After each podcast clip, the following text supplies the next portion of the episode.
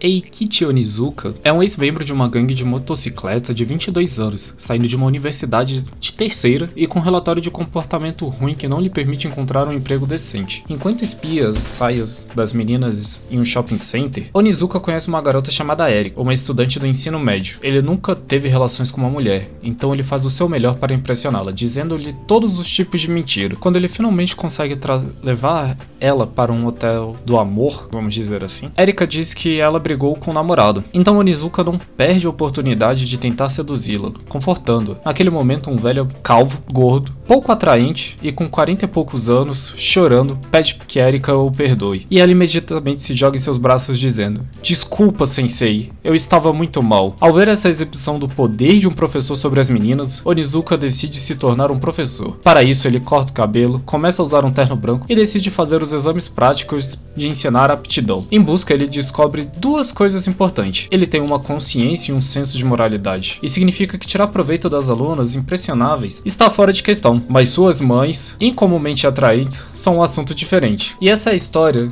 conhecida como Great Teacher Onizuka, de 1997. Ele é um mangá e possui também um anime, mas eu estou recomendando especificamente um mangá muito surpreendente. Mesmo com a, sendo muito datado e alguns conceitos sendo meio ultrapassados, você ainda tem a capacidade de rir muito e de se impressionar, na verdade, com o senso de ética que o Eikichi, Eikichi, eu não sei pronunciar, Onizuka tem a mostrar pra gente. Esta é a recomendação dessa semana, muito obrigado, e semana que vem terá outro cantinho drops para vocês.